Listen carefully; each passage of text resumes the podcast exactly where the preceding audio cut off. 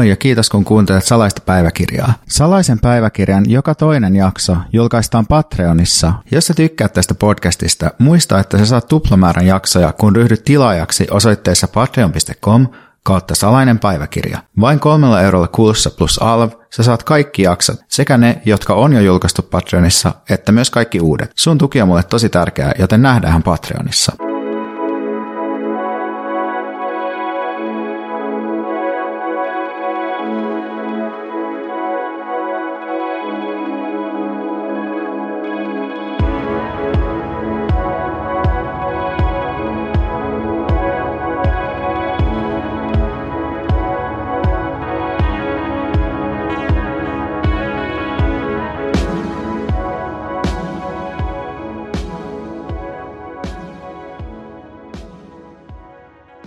Mä tein kerrankin silleen, että mä laitoin vaan mikrofonin päälle ja katson, mitä tapahtuu. Oliko tää nyt virhe? Todennäköisesti oli. Mä ajattelin, että, että kun tää podcastin nimi on alusta saakka ollut syvästi, syvästi valheellinen, että tässä on henkilökohtainen salainen päiväkirja. Nimi on salainen päiväkirja, mutta eihän tässä ole niinku päiväkirjan häivääkään, vaan enemmän tämmöisiä tuota, kolumnityyppisiä ajatelmia, ja tulee, jotka muistuttaa lähinnä niin kuin itselläni ehkä sitä ensimmäistä ja kaikkein tutuinta tai rakkainta tämmöistä ajattelutekstilajia, eli Helsingin Sanomien nyt-liitteen, paperisen nyt-liitteen palstaa, mitä ajattelin tänään. Mä luulen, että aika suuri osa siitä, että mitä, mitä nykyään niin kuin teen ja mitä haluaisin tehdä, niin on jotenkin semmoista lapsellista niin kuin toisintoa siitä palstasta, että, että, että silloin kun mä luin sitä ja opettelin niin kuin tätä, että mitä on, mitä on ajattelu ja mitä on tällainen kynäily, niin se palsta on tosi keskeisessä asemassa. Että mä olen lukenut semmoisia kolumneja, joita kirjoitti muun muassa Anu Silverberg, Tuomas Nevalinna, Isto Lysmä, Uh, sitten oli joku Antti Vissi ehkä, ja sitten niissä jotenkin oli silleen, että, että se oli jännä, jos on joku sana, mitä mä en tiennyt, tai joku vaikea, vaikea ajatus, mitä mä jotenkin pääsin pureskelemaan siinä maitolasi kädessä uh, tähän aikaan niin kuin ruokapöydän ääressä, kun näitä tähän nyt liitteitä luettiin, niin se aina muuttui sillä viikon aikana yhä röhnäisemmäksi, kun se ilmestyi aina. Tuli aina perjantaisin Hesarin välissä. Ja sitten sitä lehteiltiin, varsinkin niitä T V-ohjelmia ja elokuva-arvosteluja niin kuin koko viikko sille, että samalla syötiin jotain inhottavia, inhottavia voileipiä, juotiin rasvatonta maitoa, vedettiin ehkä muroja ja sitten jotain maksalaatikkoa siinä pöydän jonkun vahakangasliinan päällä. Niin se oli hirveässä kunnossa se lehti sitten loppujen lopuksi, mutta, mutta se oli rakastettu ja arvostettu. Ja tavallaan sitä erityistä suhdetta siihen varhaiseen nyt-liitteeseen on vaikea selittää näille zoomereille, jotka tietää nytin vähän jonain Hesari uudelleen lämmitettynä TikTok-projektina, mikä se taitaa niin kuin tällä hetkellä, tällä hetkellä olla. Mutta niin, niin sitten...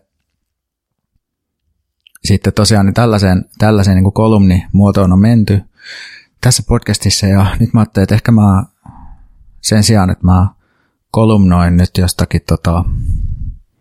viisasta ajatuksesta, niin mä kerron, niin kuin, että mitä mulle kuuluu ja mitä mä oon tehnyt viime aikoina. Vähän niin kuin tämmöinen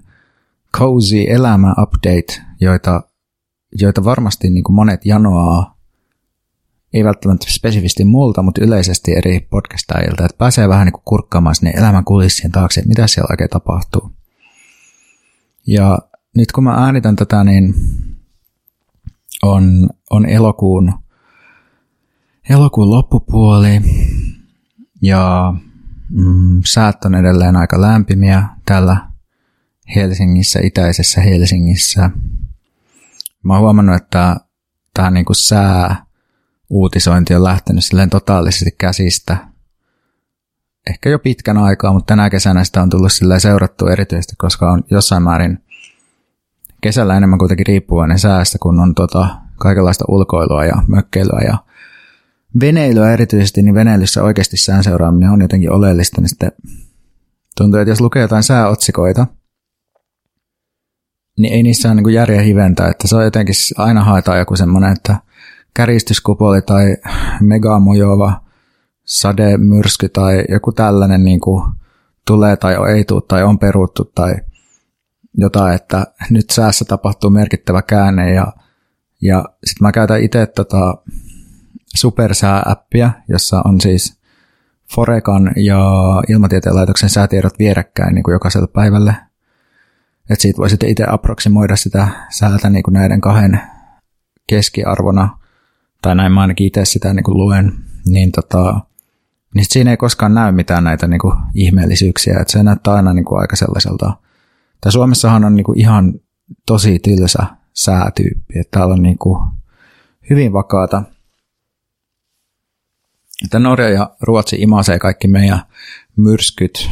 mitkään superhelteet ei koskaan tule tänne. Täällä on edelleen niin kuin, tavallaan semmoisen niin kuin etelä-eurooppalaisen näkökulmasta tosi kadehdittava sää. Ehkä sillai, no jos ei olisi niin kuin Tanskaa, Ruotsia ja Pohjois-Saksaa ja Baltiaa, niin Suomi voisi jopa olla, Suomi voisi jopa tehdä semmoista hyvin niljaista liiketoimintaa siitä, että kutsuisi tänne kaikkia ilmastonmuutoksesta kesällä läkähtyviä ja kotiinsa polttavia etelän maalaisia tänne niin kuin relaamaan ja maksamaan kaksisataa euroa Scandic-hotellista. Joo, mutta tota, tämä mun kesä alkoi sille tosi paskas, paskoissa merkeissä, että mulla oli semmoinen kevät, että mä olin ollut Italiassa kumppanin kanssa niin kuin vuodenvaihteeseen saakka. Ja mä olin ollut apurahoilla siellä ää, kirjoittamassa kirjaa. Ja se meni tietenkin tosi lepposasti, kun oli niin kuin apurahoja aika vähän tehtävää ja sitten podcastia pystyi tekemään etänä. Sitten tuli tammikuu ja sitten mä tajusin, että okei, nyt, niin kuin, nyt raahanat menee kiinni. Työn olin tietysti lopettanut Animaliassa jo vuoden aikaisemmin. Ja oli silleen, että okei, että jotain pitäisi varmaan keksiä, koska ihan näillä, tota, mikä meitä vaivaa podcastista tulevilla jollain kuudella, seitsemänsadalla eurolla kuussa, niin ei, ei ihan niin kuin eletä. Ja tota, sitten rupesin niin kuin miettimään siinä, että mitäs helvettiä, että, että mulla oli niin kuin sitten kolumnipaikka Kansanuutisissa, jossa saa parisataa, niin sillä pääsee niinku semmoiseen semmoiseen ansiotasoon, että on niinku mahdollisuus maksaa just asumiskulut ja sillä elää todella niukasti, mikä on siis, siihen mä oon niinku aika tottunut, mutta ajattelin, että olisi nyt ihan kiva, että päästä edes niinku jotenkin edes sille niinku pienituloiseksi tai sellaiseen niinku pienituloisten keskikastiin. Ja no sitten mulla tietysti kevään mittaan olikin vähän jotain Animalia hommia ja tällaisia, mutta sitten mä niinku jotenkin väläytin, että hei, mä aloitan tämän podcastin, että tästähän, tästähän niinku ne miljoonat aukeaa. Ja sittenhän tämä niinku oli aika kivaa silleen, että nyt mulla on tämmöinen joku uusi, uusi juttu, oma juttu, missä on vähän, saa pääsee kokeilemaan uutta formaattia. Ja sitten niinku niitä Patreon-tukijoitakin itse asiassa tuli aika nopeastikin se sata täyteen, mikä mulla oli niinku tavoitteena. Niin, että sitten tämä alkoi tuottaa mulle semmoisen yhden kolumnin, yhden kuukausittaisen kolumnin verran, verran sitten massia. Mutta tota, siinä keväällä sitten tapahtui vähän niinku kaikenlaista, että, että oli tosi paljon kaikkea sukulaishärdelliä ja Sosi- uutta sosiaalisuutta niin kuin koronan jälkeen, että mä olin semmoisessa lukupiirissä mukana ja sitten, ja sitten tota, uh, pitää, olikin aika työlästä tehdä niin kuin podcastia niin paljon yhtäkkiä, että piti tehdä sitä, mikä meitä vaivaa, tästä piti tehdä tätä, sitten piti tehdä sitä meidän mun ja Pontuksen kirjaa, joka nyt sitten ilmestyy kaksituhattakaksikymmentäneljä joskus alussa, niin sitten olikin niin kuin ihan helvetisti kaikenlaista meneillään samaan aikaan ja sitten jotenkin, ja sitten viimeisenä tikkinä niin meillä alkoi remontti kotona joka siis voihan, sillä ihan kiva juttu, että saa jotenkin kotia niin kuin uuteen uskoon ja vähän toimivammaksi ja jotain, mutta, mutta siis se myös, että meillä ei ollut mitään väistötilaa, niin sitten me oltiin niin kuin tällaisen helvetin remontin keskellä sille, että, ja sitten siinä oli erityisesti ahdistavana piirteinä sellainen ukoille soittelu, semmoinen, niin kuin, mun on vaikea toimia maskuliinisten ihmisten kanssa, ja sitten tuossa remonttia tehdessä se on vähän niin kuin kuuluu asiaan, että putkiukot ja sähköukot ja muut ukot pitää niin kuin saattaa paikalle, ja sitten siinä on niin kuin kaikenlaista. Varsinkin se, sillä, että, että mulle semmoinen oma rauha ja hyvinvointi perustuu aika paljon siihen oman tilan, semmoisen hyvin pienen oman kotitilan semmoiseen kontrollointiin ja sellaiseen turvallisuuteen, että oven saa kiinni ja kuka ei voi tulla tänne niin kuin riehumaan, mä saan olla rauhassa, niin sitten yhtäkkiä, yhtäkkiä se vietiin, että mä en saanutkaan olla, olla ollenkaan rauhassa. Ja sitten kun mä olin tosiaan laittanut masennuslääkkeet, niin kuin vierättänyt itseäni niistä pois siinä samalla, niin sitten, ja sitten meillä kävi semmoinen episodi kumppanin kanssa, että me vähän niin kuin ostettiin liput Napoliin, niin kuin, että piti käydä tapaamassa meidän ystävää, mutta sitten se kosahtikin, koska meidän pitikin olla täällä paikalla niin kuin tekemässä jotain niitä remonttijuttuja. Me pystyttiin siis peruuneen ilman mitään lisämaksua, tai ei menetetty niin kuin rahaa siinä, mutta mielenrauha jotenkin, siinä meni sitten, tai se jotenkin kaikki, tai silleen tuntui, että kokonaiselämäntilanne rullasi sitten vähän niin kuin rotkoon, ja sitä piti sitten paikkailla siinä alkukesästä, tai tämä oli niin kuin se tilanne suunnilleen siinä kesäkuussa, että oli vähän semmoinen järkkynyt olo ja semmoinen, että menisi painospa kaikki vittuun niin kuin mun, mun kodista, että mä saisin olla rauhassa siellä. Ja siitä sitten piti lähteä jotenkin semmoista kesää elämään ja rakentelemaan. Ja, ja no, sitten se meni silleen, että mä sitten lähdin sinne Napoliin lopulta sitten yksin, koska kumppanilla se ei siinä, siinä vaiheessa oli niin kuin muuta, muuta meneillään. Ja sitten mä olin siellä niin kuin viisi päivää, jotka oli tosi hyvää aikaa, että kävelin ja ihailin sitä vertikaalista ja onkaloista ja muinaista kaupunkikuvaa. Hengasin paljon italialaisten kanssa ja puhuin paljon italiaa. Se oli, oli oikeastaan tosi kivaa, niin kuin, että se kieli on mulla silleen, että se, sitä niin pitää tietysti aktivoida, mutta että se vahvistuu koko ajan ja pystyy aika hyvin lukemaan niin kuin italiaksi ihan tota, kirjallisuutta helpoiten oikeastaan itse asiassa, täytyy sanoa, niin teoreettista kirjallisuutta, koska se sanasto on niin kuin samaa eri kielillä, että, että tota, mä huomannut, että Franco Bifo Berardin kirjojen lukeminen italiaksi on paljon helpompaa kuin vaikka jonkun Elena Ferranten lukeminen näin niin kuin esimerkkinä, joka sitten taas sisältää semmoista, se Ferrante semmoista niin kuin enemmän murresanastoa ja sitten semmoista niin kuin kuudenkymmenen luvun, seitsemänkymmentäluvun tai viisikymmentä, kuusikymmentä, seitsemänkymmentä jne. Arkielämän sanastoa. Ja siellä Italiassa mä vietin aikaa tämän aikaisemmin mainitun Lellon kanssa ja meillä oli siellä vähän te, se teki niinku ruokaa mulle ja yhtenä iltana niinku syötiin ja sitten siellä oli vähän Veronasta käymässä sukulaisia ja sitten soiteltiin kaikki biisejä ja yhdessä siellä niinku terassilla ja häirittiin naapureita ja sitten mä soitin niille muun muassa Kääriän cha-cha-chaata kitaralla ja, ja tota, ne Lello veti vanhoja napolilaisia biisejä, jotka on niin kuin tosi hienoja ja rytmisesti, aika rytmisesti ja soinnollisesti niin kuin yllättävänkin monimutkaisia ja haastavia. Sitten tota, me oltiin, sit kun mä tulin takaisin Suomeen, niin sitten me oltiin, uh, oli tosi levoton fiilis ja kumppani oli ollut saaristossa ja molemmat oli jotenkin vihaisia ja kiroili. Ja oli tuulista, että, mitä, että semmoinen niin kuin kesäeksyminen Helsinkiin, että nyt pitäisi olla, olla jossain muualla, että Suomen kesä tuottaa itse asiassa usein semmoisen tunteen, että tämä on niin kuin sellainen tiimalasi ja sitä hiekkaa vaan valuu käsien läpi ja pitäisi päästä kiinni, kiinni asioihin ja on sellainen niin kuin mentaalinen checklist niistä kesäasioista. Niin sitten päästiin, päästiin sitten lähtemään. Mä seuraavan kerran niin tuonne tota, Pohjanmaan saaristoon, missä kumppanin suvulla on sellainen paikka, mikä on sillai hieno hieno niin kuin meren äärellä, avomeren äärellä, että mulla tietysti veteen niin kuin liittyy semmoinen syvä, syvä kauhu, jota aina sitten pääsee niin kuin työstämään, kun pitää veneellä mennä jonnekin kesäpaikkaa vaikka, mutta se oli aika, aika kiva niin kuin viikko ilman, ilman niin kuin juoksevaa vettä tai juoksevaa sähköä niin sanotusti, että että nämä kesät on mulle aina myös semmoisia sähkön merkityksen pohdinnan aikoja ja paikkoja.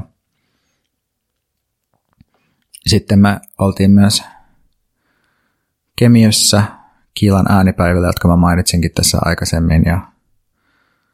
uh, mä vietin aikaa mun isän kanssa myös niin kuin, uh, Kemiössä. Voin suositella muun muassa Amos Andersonin kotikartanoa, johon liittyy. Amos Andersonilla on siis tämä Amos Rex. Tämä Amos Andersonin säätiöllä on Amos Rex-museo, ja se on sellainen ihan helvetin rikas säätiö, jo, jolla on siis nää, tämä museo plus sitten kotimuseo Helsingissä, mutta sitten sillä on se, uh, on se Amos Andersonin kotikartano siellä tota, Söder-Longvikin kartano Kemiössä. Siellä liittyy ihan mielenkiintoisia elementtejä. Siellä on esimerkiksi katolista symboliikkaa aika paljon, että Anderson oli katolilainen. Ja sitten siellä on myös semmoiset, mitä voisi kutsua jonkinlaiseksi veriomenapuiksi. Se on semmoinen omenatarha, jonka siis alkuperä, kuulin tästä kaverilta, niin Henri Pienimalta, niin alkuperä on sellainen, että kun Kemiön asutettiin paljon Karjalan evakkoja sodan jälkeen, niin sitten niin sitten tota, sitä, pystyi, sitä asuttamista tai sitä niin kuin tonttien pakkolunastusta pystyi kiertämään sillä, että jos sulla kasvoi tiettyjä niin kuin kasvilajeja sun mailla, niin niitä ei pakkolunastettu, niin nämä Amos Andersonin omenatarhat on istutettu siinä tarkoituksessa, ja tämä on ilmeisesti tästä yleistä, yleistä kikkailutyyliä ja sitten siihen aikaan. Ja kuulemma jossakin tämmöisessä niin kuin Amos Andersonin liittyvässä tekstissä kirjassa mainitaan jotenkin silleen, että, että mutta nykyään omenatarha on oikein kaunis, ja jotenkin siinä tuli mulle hirveän huvittunut olo, kun mä kuulin tämän niin kuin anekdootin silleen, että, että joo, että kyllä tämä rakentuu tällaiselle niin kuin ahneudelle ja muukalaisvihalle tämä omenatarha, mutta että se kuitenkin on nykyään hirveän kaunis, ja niin kuin se, se niin kuin historia on, on peitetty sinne hedelmäiseen lehtoon tai jotenkin näin. Sitten me oltiin myös veneilemässä. Meillä on siis sellainen H-vene, joka on sellainen suomalaisen Hans Groupin seitsemänkymmentäluvun, kuusikymmentäluvun lopussa seitsemänkymmentäluvun alussa suunnittelema tämmöinen pikkuinen perhevene. Ne on nykyään silleen, ei niin kovin suosittuja, koska niissä ei ole nykyaikaisia purjevenen mukavuuksia, kuten lavuaaria tai vessaa tai sellaisia, tai seisomakorkeutta tai kunnollisia nukkumistiloja, mutta se on meille ollut tosi kiva, nautinnollinen ja ihan sairaan halpa. Semmoinen vene maksaa jotain muutaman tonnin. Ja sitten meillä on kaupungin venepaikka. Mutta niin kuin mä sanoin, niin vesi, mä pelkään vettä tai vesi tai meri tuottaa musta semmoista eksistentiaalista kauhua. Semmoista syvyyksiin katoamisen pelkoa ja varsinkin silleen pelkoa, että mun läheiset jotenkin hukkuu sinne syvyyksiin. Niin sen takia se on mulla aina suuri haaste niin kuin astua tämän veneen kyytiin, mutta me oltiin sellaisella itä, itäsuuntaisella purjehduksella öö, muutaman kaverin kanssa, joka, josta itse asiassa julkaisinkin jotain kuvia tuolla öö, Salainen päiväkirja -podin Instagramissa. Öö, mutta se oli hienoa, hienoa ja silleen vähän jotenkin auttoi ehkä työstämään taas niitä vesipelkoja. Mä, mulle tuo purjehdus on just jossain siinä rajalla silleen, että että tuottaako se tai traumatisaako se mua lisää vai tuottaako se mulle semmoisia suuria voiman kokemuksia, että se on vähän sekä että. Ja nautin suuresti muun muassa semmoisella Sandön-nimisellä saarella äh, niin kuin telttailussa tai nukuin tarkoituksena niin kuin teltassa siellä metässä, kun ei tule nukuttua aika paljon siinä veneessä, vaikka onkin tämmöisissä sähköttömissä retkisaarissa, ja nyt sitten Nyt sitten naisen vaivaat kävin ihan erikseen laittamassa sen teltan sinne, ja se Sandön oli sellainen, niin kuin mun kumppani jotenkin kuvaili sitä, että sitä voisi kuvailla vähän niin kuin idän juurmoksi silleen, että semmoinen harjumainen saari, jolla on tota hiekkarantoja, Uh, ja se tota, joo, mutta et, uh, ei silleen jurmamainen, että aika paska, paskat niinku mahdollisuudet silleen veneen laittamiselle tai niinku huonot suojaton, suojattomat kalliolenkit, mutta, mutta se veneillä on jotenkin sellaista, uh, siinä on just se tuotettu niukkuus sellainen, on vähän, vähän vaikeampaa tehdä erilaisia asioita, mä puhuin tästä tuossa mökkeilyä käsittelevässä jaksossa. Ja sitten siinä on jotenkin se semmoinen niin kuin se, että muodostaa tai astuu osaksi semmoista tuhatvuotista purehtimisen perinnettä ja tavallaan niin kuin vene liikkuu enimmäkseen niin kuin, niin, niin kuin täy, tai sellaisella niin kuin luonnonvoimilla, että se ei edeltä sitä niin kuin fossiilista fossiilipursketta moottorissa, paitsi tietysti meidän tapauksessa suurimman osan purehdusveneistä tapauksessa niin kuin rantautuessa ja lähtiessä. Mutta kaikkien näiden melko lyhyiden tai noin viiden päivän mittaisten eskapaadien päätteeksi mä sitten vielä olin siellä mökillä sitten, mistä mä puhuin mökkijaksossa ja aion nyt käydä siellä enemmänkin, että me ollaan myös Pontuksen kanssa menossa sinne, sinne kirjoittamaan tässä niin kuin vielä tällä viikolla, niin tota, että et, et sain jotenkin semmoisen mentaalisen kesächecklistin silleen täyteen, että on tehnyt kivoja asioita ja nyt yritän ottaa tämän syksyn vastaan sellaisella tavalla, mikä ei, ei johtaisi uusiin romahduksiin. Ja mä luulen, että mun syksyn semmoisia teemoja, niin kuin joka syksy on jotenkin toimeentulon pitäminen jokseenkin vakaana, mikä niin kuin näköjään tässä mun nykytilanteessa tarkoittaa jotenkin semmoista niin kuin omien tuotteiden ja tekemisten myyntiä ja markkinointia. Että se on sitä niin kuin, kai sitten semmoista niin kuin yksinyrittäjä, itsenäistyöstä ja elämää, että pitää vähän niin kuin hustlaa enemmän, että työnantaja ei, ei kaada rahaa kurkkuun, vaan, vaan täytyy jotenkin tehdä itseään näkyväksi tavalla tai toisella. Ja sitten pyrin siihen, että pitäisin tekemiset jotenkin aika silleen niin kuin vähäisinä tai silleen, että olisi kalenterissa aina löysää, että pystyy niin kuin pysähtyä tarvittaessa. Että, että tavallaan mulla on semmoista taipumusta, että mä kuuntelin vaikka just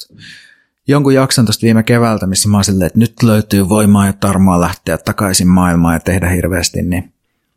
jotenkin siitä hybridiksestä purotaan aika nopeasti usein, niin yritän nyt jotenkin